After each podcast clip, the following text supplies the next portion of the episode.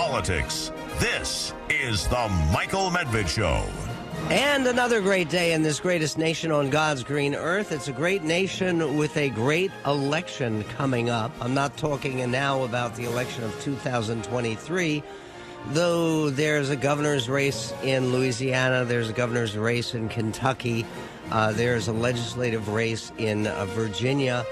All of that is happening this year. I'm talking about the one next year, where an entire new Senate is going to uh, come into shape. Uh, there will be carryovers, but a third of all the senators, the 34 senators who will be up for either reelection or for somebody new in their place. Uh, the House of Representatives, which is so narrowly divided, only five seats, giving Republicans their very slender majority. They will be defending that majority. That will be crucial. And then, of course, there's a presidential election also coming up in 2024. And there are a number of pieces recently that say that a lot of what we've heard about the presidential election is it'll be decided by well educated white women in the suburbs, which is a group that uh, the Republican Party has had some trouble with. And uh, actually, there are new analyses that say the real decisive group that could very easily swing to a Republican victory for Senate seats, for House seats, and for the presidency is not white, well educated women in the suburbs. It's actually Hispanics, wherever they happen to be. Because the old line about Hispanics voting three quarters of the Hispanic vote going to Democrats, that seems to be out the window. And uh, Ruben Navarrette has been writing about this for a long time. He is a syndicated columnist. He's a podcaster of the very popular Ruben in the Center. He does the Navarrette Sonic Podcast Network. He's a, best-selling author and a frequent guest on TV and radio. Most importantly, he's a good friend and a friend of this show. Uh, Ruben, uh, did you see the piece by Ruy Teixeira? Uh, which basically said this probably is the year where evidence says Hispanics are going over in a Republican direction very notably. Do you agree with that analysis? Michael, uh, great to be back with you, my friend. I did see that piece. I've also seen other pieces uh, that uh, Mr. Teixeira has written about the subject, and I think it's it's an important trend. It's a legitimate trend. I I find interesting that the Democratic Party and Latino Democrats are so out of ideas that they're sort of, as he puts it, on the back foot, you know, uh, with this population, and um, that they are, are making excuses about exactly what's what's gone wrong. If anything, they don't seem to take any responsibility in the Democratic Party for scaring off and alienating so many of these Latino voters. So it's clear from the statistics that on social issues in particular, a lot of Latinos think the Democrats have gone too far to the left like a lot of other Americans. And on uh, certain, you know, fiscal issues, they've always been conservative, and they're finding um, increasing uh, home in the Republican Party. Now, there's a cautionary tale here, Michael, and that Latinos are sophisticated voters like everybody else, and they know the difference between a Republican named Ron DeSantis in Florida and a Republican named Glenn Youngkin up in Virginia. And they know that you can be a good Republican without necessarily uh, becoming a demagogue and uh, you're going to find them going to one and not the other.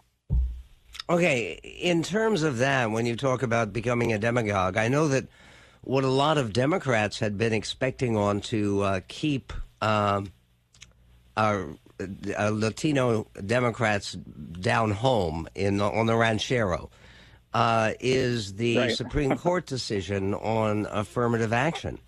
But the truth is, most of the polling, and I've looked at a great deal of it, shows that a majority of Latino voters simply do not believe that people should be judged based upon their race rather than merit. There's a very interesting uh, distinction here between Latinos and African Americans who've been lumped together, you know, after the 1960s as one group in terms of benefiting, uh, benefiting from affirmative action. And um, I just had an interview, uh, interviewed my good friend Tavis Smiley about how African Americans see uh, the radio talk show host um, and longtime friend of mine, um, about how they see affirmative action. And it's really different from the way Latinos see it.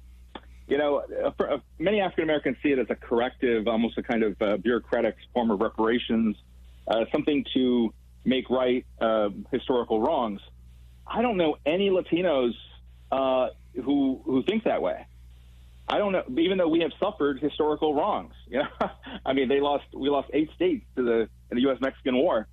Uh, so we don't think in terms of past grievance. We always think in terms of the future, which is to say, if we know by 2042 that whites are going to be a statistical minority in the United States, and that Latinos will at that point be 25% of the U.S. population, it might not be such a bad thing that your kid go to a college where he gets to rub elbows with people who don't look like him. I'm just saying, right? Maybe it's a good idea to go and expose yourself to a diverse population of people because the country is becoming more diverse. So African Americans also oftentimes talk about a corrective action. We talk about the demographic reality of the future. And speaking of the democratic uh, uh, realities of the future, uh, if you look at California, where obviously there has been a big increase in the Latino population, the percent of Latino population. I know you're very aware of what's happened at the uh, blue chip uh, campuses of the University of California. Yeah. Uh, that uh, uh, recently the number of Latino students who have been admitted is equal to or higher than the number of white students who have been admitted. Yes. Yeah. So-called white because, Anglo you know, students. It's amazing, Michael. In 1996, which now seems like many lifetimes ago, in 1996, California voters approved Proposition 209 to prohibit the state of California from using racial preferences, which is a little different than affirmative action for those in the know. It's a little harder, more rigid, more aggressive form of affirmative action, but racial preferences in uh, various fields, including college admissions. And there was this sense of panic that Latinos would, would suffer in the process. But there were various corrective measures that were taken in California that I think we will now see taken um, uh, on the national level after the Supreme Court decision to allow, say, a percentage, for instance, in California, the people who graduate in the top 7% of their high school uh, are guaranteed a spot at, at the UC. Uh, that sort of thing. You're going to see that kind of corrective. And in a state that's 40% Latino, uh, Hispanics came out uh, not too much worse, worse for wear. That's not true of African American numbers. Uh, they fell off at UCLA. They fell off at Berkeley. They fell off at UC Santa Barbara. They're much, much lower. Uh, but with regard to Latinos, um, they're just out there plugging away, working hard, and getting the grades and getting into these places. Okay, if um, uh, the Republicans were determined to blow this great historic opportunity for Yes. Senate races and House races and the presidency, uh, this opportunity to create new bonds with the Hispanic population, how would they blow it? They have done this before. They have a- a- That's why I'm asking. you and I have been having this conversation in various forms for 30 years, and we have seen in real time, you know, uh, them blow it. And one way in which they blow it, I'll give you an example. Arnold Schwarzenegger, um, former Republican governor of California, used to say correctly, look, it's okay that you're worked up over illegal immigration, but it would be really smart if you didn't attack the immigrants themselves, who are just doing what anybody else would do and that's seeking out a better opportunity, um, even if they're violating the law to do so, to support their families. This doesn't mean we should let them in. This doesn't mean we shouldn't round them up and deport them. By all means, let's deport them. But when you deport them, you don't have to kick them on the way out the door. You don't have to say that they're rapists and criminals and you know and, and demonize them. And you know, Schwarzenegger, pretty smart immigrant himself, I think had the right idea, uh, which is that there is always this temptation, going back to the beginnings of the country, to say when you were trying to keep out the German, the Jews, the Irish, the Italians, that there's something wrong with these people. We ought to stop that. And that's not usually a winning message. Ruben Navarrette is our guest. Uh, we will talk to him coming up about reparations in California. Any talk about reparations for Latinos? And if not, why not? Uh, we'll get to that and more coming up on the MedVed Show. There's a time where someone from the outside has to step in and take control. Michael Medved.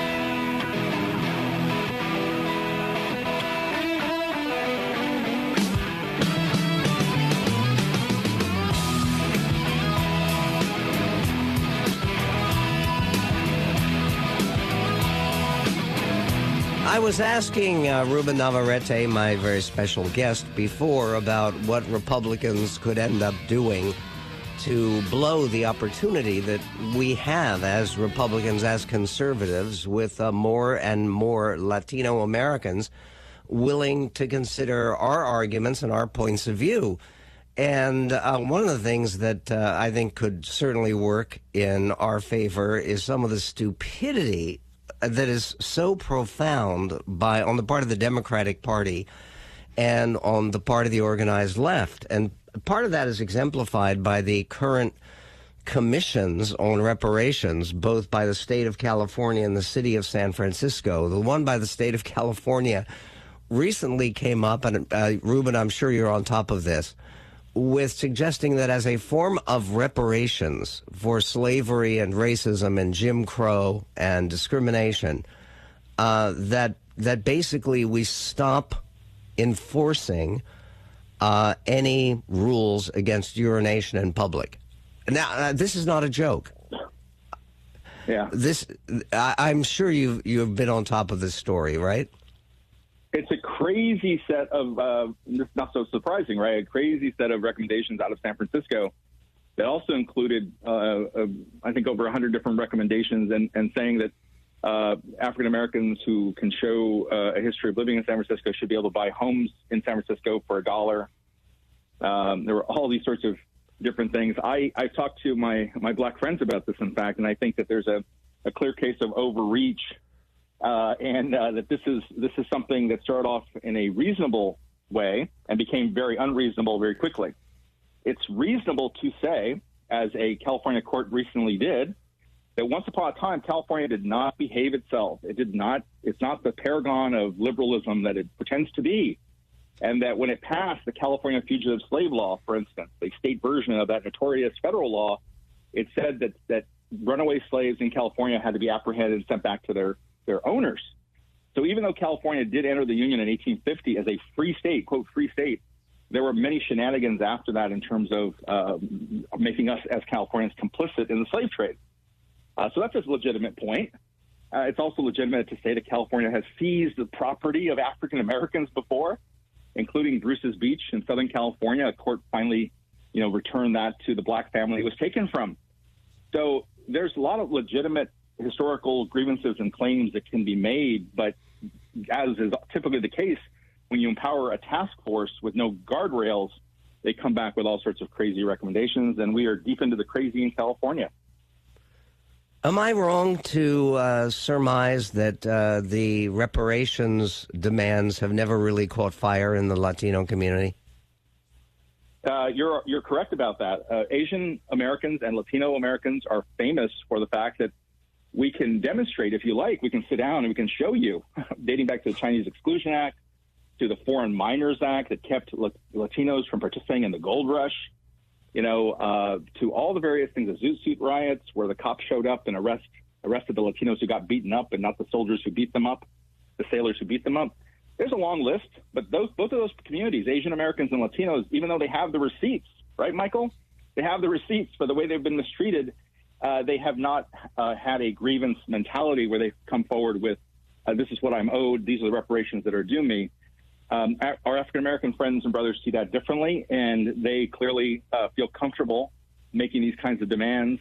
Uh, and it seems like this crazy idea that used to be way out in the fringe has now become a much more realistic possibility here in California, despite the fact that Gavin Newsom, who is running for gov- running for president in a stealth campaign that's all but declared, that's another story. He's backed away from this commission, this task force, the idea of monetary uh, payments.